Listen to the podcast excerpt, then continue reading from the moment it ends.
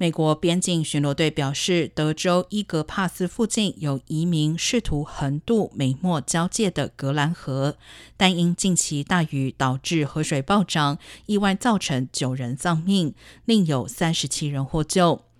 天气预报显示，未来几天还会降下更多的雨，但边境巡逻队表示，每天仍会遇到一百至两百多人的大团体试图横渡格兰河。